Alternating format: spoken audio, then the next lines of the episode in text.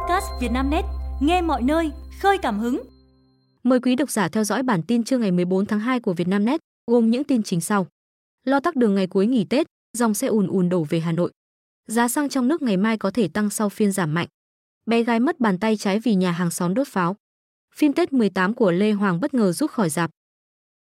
Giá xăng trong nước ngày mai có thể tăng sau phiên giảm mạnh. Ngày mai, 15 tháng 2, là đến kỳ điều hành giá bán lẻ xăng dầu theo Nghị định 80 sửa đổi, bổ sung một số điều của Nghị định 95 và Nghị định 83. Hiện giá xăng dầu trong nước chịu tác động của giá xăng dầu thế giới và thị trường Singapore. Trên thị trường thế giới, giá dầu tuần qua đã tăng hơn 6%, ghi nhận tuần tăng mạnh nhất kể từ đầu năm đến nay. Tình hình xung đột ở Trung Đông leo thang là nhân tố chính thúc đẩy giá dầu tăng mạnh trong tuần qua. Sang tuần này, giá dầu thế giới có xu hướng đi lên ở hai phiên đầu tuần. Nhận định về giá xăng dầu trong nước tại kỳ điều hành ngày mai, 15 tháng 2, lãnh đạo một số doanh nghiệp xăng dầu cho biết, giá xăng dầu trong nước có khả năng tăng theo xu hướng của giá xăng dầu thế giới. Theo dự báo, ở kỳ điều chỉnh ngày mai, nếu cơ quan điều hành không chi quỹ bình ổn giá xăng dầu, quỹ BOG, thì giá xăng trong nước có thể tăng từ 620 đến 730 đồng một lít. Còn giá dầu diesel có khả năng tăng từ 700 đến 740 đồng một lít. Nếu dự báo trên là chính xác, thì giá xăng trong nước sẽ có phiên điều chỉnh tăng sau lần giảm mạnh vào kỳ điều hành liền trước. Trong trường hợp Liên Bộ Công Thương Tài chính chi quỹ BOG, thì giá xăng có thể tăng ít hơn. Tại kỳ điều hành giá xăng dầu gần đây nhất, ngày 8 tháng 2, giá xăng dầu đồng loạt được điều chỉnh giảm. Trong đó, giá xăng RON95 giảm về sát mức 23.000 đồng một lít. Du khách đi lễ chùa Hương bức xúc vì ùn tắc 2 giờ ở bãi xe. Dù chưa đến ngày chính hội, thắng cảnh chùa Hương, Mỹ Đức, thành phố Hà Nội vẫn ghi nhận lượng du khách cao nhất tính từ dịp nghỉ Tết Giáp Thìn đến mùng 4 Tết. Theo ban quản lý khu di tích Hương Sơn, chùa Hương đã có gần 34.000 lượt khách, nhiều hơn cùng kỳ năm ngoái gần 2.000 lượt. Ước tính số người đổ về đây sẽ còn tăng thêm trong ít ngày tới. Để đảm bảo giao thông do lượng du khách tăng đột biến, lối vào bến Yến được cơ quan chức năng điều hướng các phương tiện. Theo đó, ô tô con, ô tô khách chở du khách tham quan đến các bãi xe của ban tổ chức được bố trí cách khu vực bến thuyền không quá xa. Mỗi phương tiện có giá trông giữ từ 10.000, 25.000 đồng một giờ, hoặc dưới 2 giờ và trên 2 giờ có khung giá khác nhau. Sau một ngày tham quan và lễ chùa Hương, chiều tối 13 tháng 2, các phương tiện bắt đầu di chuyển từ các điểm trông giữ xe ra khu vực soát vé. Nhiều đoàn du khách lục đục trở về sau một ngày mệt nhoài chen lấn lên động hương tích thăm viếng, vãn cảnh. Trong số đó, tỷ lệ người và xe bị ách tắc lại nhiều giờ, chiếm số lượng lớn. Có nhiều bãi xe, số lượng phương tiện rất lớn, nhưng chỉ có một trạm soát vé và hai nhân viên làm việc. Mỗi xe mất ít nhất một phút để thực hiện các khâu kiểm tra, tính thời gian, trả tiền mặt, chờ tiền trả lại, làm ùn ứ rất nhiều phương tiện xếp hàng ở sau. Tốc độ soát vé chậm, hàng trăm phương tiện phải chờ đợi, khiến nhiều người ngồi trong cả xe lớn lẫn xe nhỏ đều sốt ruột. Họ đã bị mệt lả sau một ngày mệt nhọc leo núi, nhiều người mất kiên nhẫn, bày tỏ sự bực bội. Lo tắc đường ngày cuối cùng nghỉ Tết, dòng xe ùn ùn đổ về Hà Nội lúc nửa đêm. Dù còn một ngày cuối, ngày 14 tháng 2 mới kết thúc kỳ nghỉ Tết Nguyên đán Giáp Thìn, tuy nhiên, đoạn cuối cao tốc Pháp Vân Cầu Rẽ đã chật kín phương tiện dồn về thành phố Hà Nội. Ghi nhận của phóng viên Vietnamnet vào lúc 23 giờ ngày 13 tháng 2, mùng 4 Tết Nguyên đán Giáp Thìn, bốn hàng ô tô nối đuôi nhau để lên đường vành đai 3 trên cao, vào trung tâm thành phố. Ước tính dòng ô tô bị ùn ứ kéo dài gần 3 km. Anh Tuấn Hải, quê Thanh Hóa cho biết, gia đình anh lo ngại tình trạng ùn tắc kéo dài xảy ra vào ngày cuối cùng của kỳ nghỉ Tết, nên quyết định trở lại thành phố trong đêm. Gia đình tôi quyết định dùng bữa tối xong là lên đường luôn.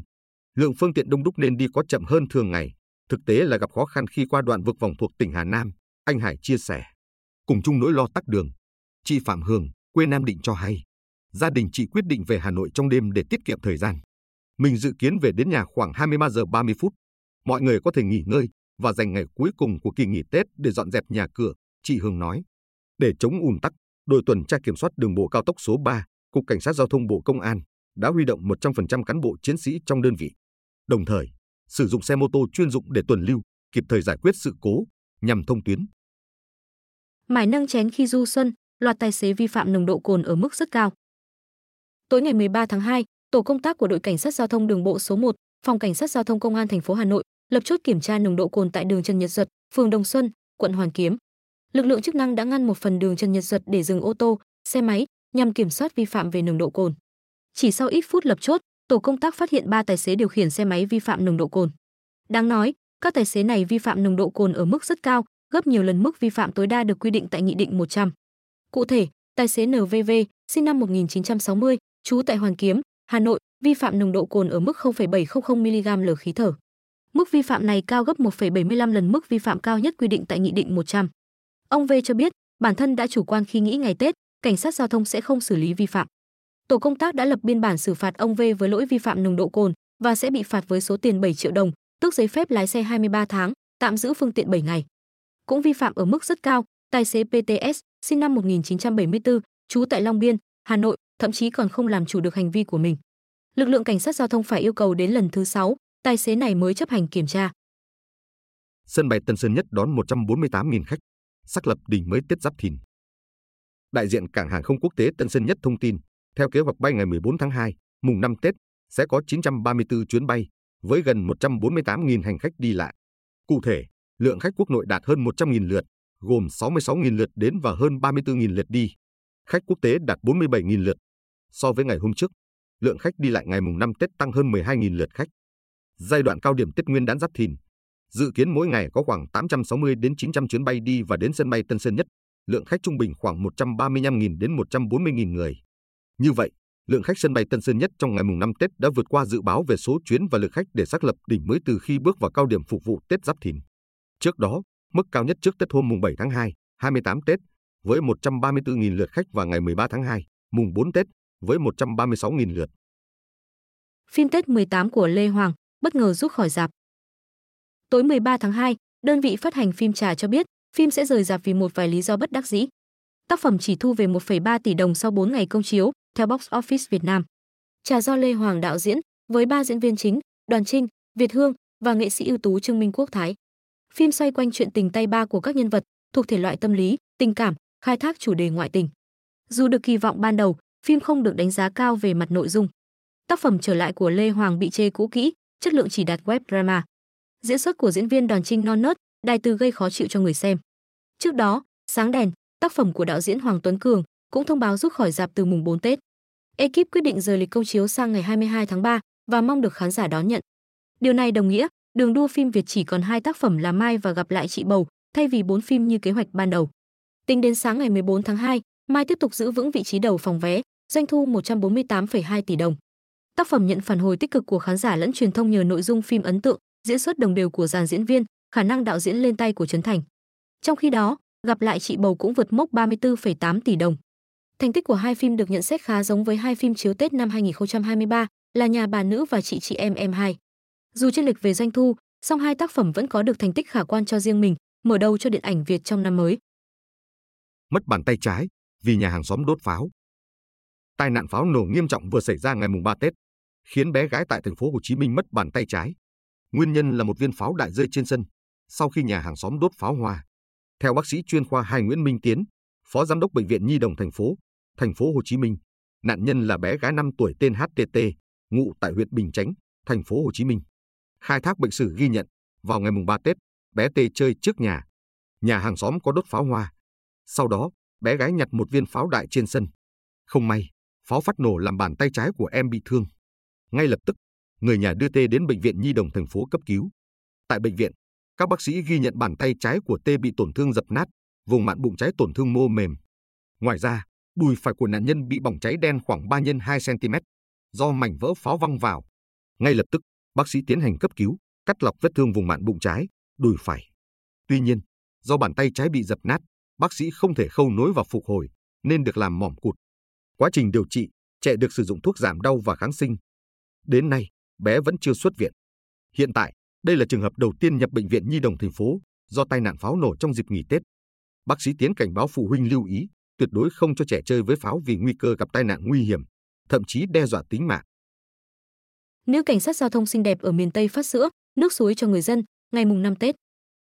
Ngày 14 tháng 2, mùng 5 Tết, người dân chạy xe máy từ miền Tây về lại thành phố Hồ Chí Minh và các tỉnh miền Đông. Khi đến địa phận thành phố Cần Thơ và tỉnh Vĩnh Long, bất ngờ được các nữ cảnh sát giao thông xinh đẹp phát sữa, nước suối, khăn lạnh.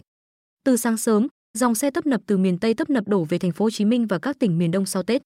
Chạy xe máy hơn 160 km từ huyện Thới Bình, Cà Mau, khi vào địa phận thành phố Cần Thơ, anh Trần Thái Hiếu, 29 tuổi, cho biết, từ khuya, tôi chạy xe máy trở lại Sài Gòn để ngày mai bắt đầu vào làm việc. Khi ngang qua địa phận thành phố Cần Thơ, bất ngờ cảnh sát giao thông vẫy tay gọi để tặng nước suối, khăn lạnh. Món quà nhỏ, nhưng tôi cảm thấy rất vui và ấm lòng. Đây là hình ảnh đẹp của lực lượng cảnh sát giao thông công an thành phố Cần Thơ, anh Hiếu chia sẻ. Theo đó, Phòng Cảnh sát Giao thông Công an thành phố Cần Thơ tổ chức phát nước suối, khăn lạnh, khẩu trang. cho người dân trên quốc lộ 1, trước trạm cảnh sát giao thông Ba Láng và tại đường dẫn cầu Vàm Cống với 3.000 chai nước, 3.000 khăn lạnh, 3.000 khẩu trang y tế. Trước đó, lực lượng cảnh sát giao thông cũng phát nước suối, nón bảo hiểm, bánh ngọt cho người dân. Tại Vĩnh Long, lực lượng cảnh sát giao thông công an tỉnh phát hơn 4.000 chai nước suối và trên 500 hộp sữa miễn phí cho người dân đi xe máy trở về thành phố Hồ Chí Minh và các tỉnh miền Đông sau Tết. Kỳ lạ chợ Âm Dương, họp lúc nửa đêm ngày Tết. Chợ Âm Dương tại làng Ó, nay là làng Xuân Ổ, phường Võ Cường, thành phố Bắc Ninh, có một loại hàng rất đặc biệt, gà đen, biểu tượng cho sự thần bí, tâm linh. Những người nào thực sự may mắn mới có thể chen chân và chọn lấy một con mang về sau phiên chợ. Năm nay, khoảng 400 con gà đen được chuẩn bị giao dịch trong phiên chợ. Theo truyền thuyết, nơi đây có một cái cửa gọi là cửa âm phủ, chỉ mở duy nhất mỗi năm một lần vào đêm mùng 4 tháng riêng, để các hồn ma lên chợ tìm gặp người nhà nơi trần thế. Cửa sẽ đóng lại vào dạng sáng ngày hôm sau, khi có tiếng gà gáy canh năm. Theo các tài liệu sử sách, chợ âm dương có từ năm nhâm dần 43. Sau công nguyên, chỉ được họp phiên duy nhất vào đêm mùng 4 và kết thúc vào dạng sáng ngày mùng 5 tháng riêng. Chợ họp để tạo cơ hội cho người đã mất và người sống được gặp lại nhau. Chợ âm dương được hình thành giữa một khu đất có tên bãi hồ, bãi cát nằm giữa vùng hồ lãng bạc xưa, là trung tâm cuộc chiến giữa nghĩa quân của hai bà Trưng với quân Mã Viện. Năm 40, sau công nguyên, hai bên giao tranh đã hy sinh rất nhiều người. Sau khi chợ được hình thành, người ta dựng ở giữa chợ một kỳ đài để thờ cúng vong hồn người đã mất, nhưng trên cả là để thắp hương tri ân những người đã anh dũng hy sinh bảo vệ đất nước của nghĩa quân Hai Bà Trưng. Lực lượng chống khủng bố miệt mài tập luyện kỹ năng bắn súng, giải cứu con tin. Trung tâm huấn luyện quốc gia về phòng chống khủng bố, Bộ Tư lệnh Cảnh sát cơ động hiện có quân số 284 chiến sĩ đang được huấn luyện. Tại đây, bất kể nắng mưa, trời lạnh cam cam, các chiến sĩ vẫn chăm chỉ luyện tập các bài về kỹ thuật, chiến thuật, sinh tồn và thể lực. Dịp Tết Nguyên đán, khi mọi người dân đều đã được nghỉ về với gia đình, thì các chiến sĩ vẫn miệt mài trên thao trường. Trong số đó, đội cảnh sát đặc nhiệm tham gia cuộc thi thử thách đặc nhiệm thế giới đang luyện tập chăm chỉ hơn bao giờ hết. Son Heung-min xô sát với đồng đội khi Hàn Quốc bị loại khỏi ASEAN Cup. Tranh cãi nổ ra giữa hai nhóm cầu thủ Hàn Quốc trong bữa tối trước trận bán kết gặp Jordan. Nguồn tin độc quyền của Sunsport tiết lộ, một số thành viên trẻ tuổi ăn tối thật nhanh để có thời gian giải trí bên bàn bóng bàn. Nhưng với tư cách đội trưởng, Son Heung-min không hài lòng khi thấy nhiều cầu thủ rời bữa ăn sớm, bởi đây là cơ hội gắn kết đồng đội. Ngôi sao của Tottenham to tiếng, tạo nên cuộc cãi vã dẫn đến xô sát. Hệ quả, Son Heung-min bị chật khớp ngón tay. Sunsport thông tin, một số cầu thủ trẻ Hàn Quốc ăn rất nhanh và rời đội sang chơi bóng bàn. Son Heung-min yêu cầu họ quay lại, thì một trong số này buông lời thiếu tôn trọng người đội trưởng. Ở thời khắc đó, xô sát đã xảy ra giữa hai nhóm cầu thủ. Son Heung-min bị trật khớp ngón tay giữa lúc hỗn loạn. Son phải buộc chặt hai ngón tay khi tham dự trận bán kết ASEAN Cup. Hàn Quốc gây thất vọng lớn và bị Jordan hạ gục với tỷ số 2, không. Quý độc giả vừa nghe bản tin podcast thời sự tổng hợp trưa ngày 14 tháng 2 của Vietnamnet, được thể hiện qua giọng đọc AI của VB. Bản tin được phát sóng hàng ngày lúc 12 giờ trưa. Mời quý vị và các bạn chú ý theo dõi.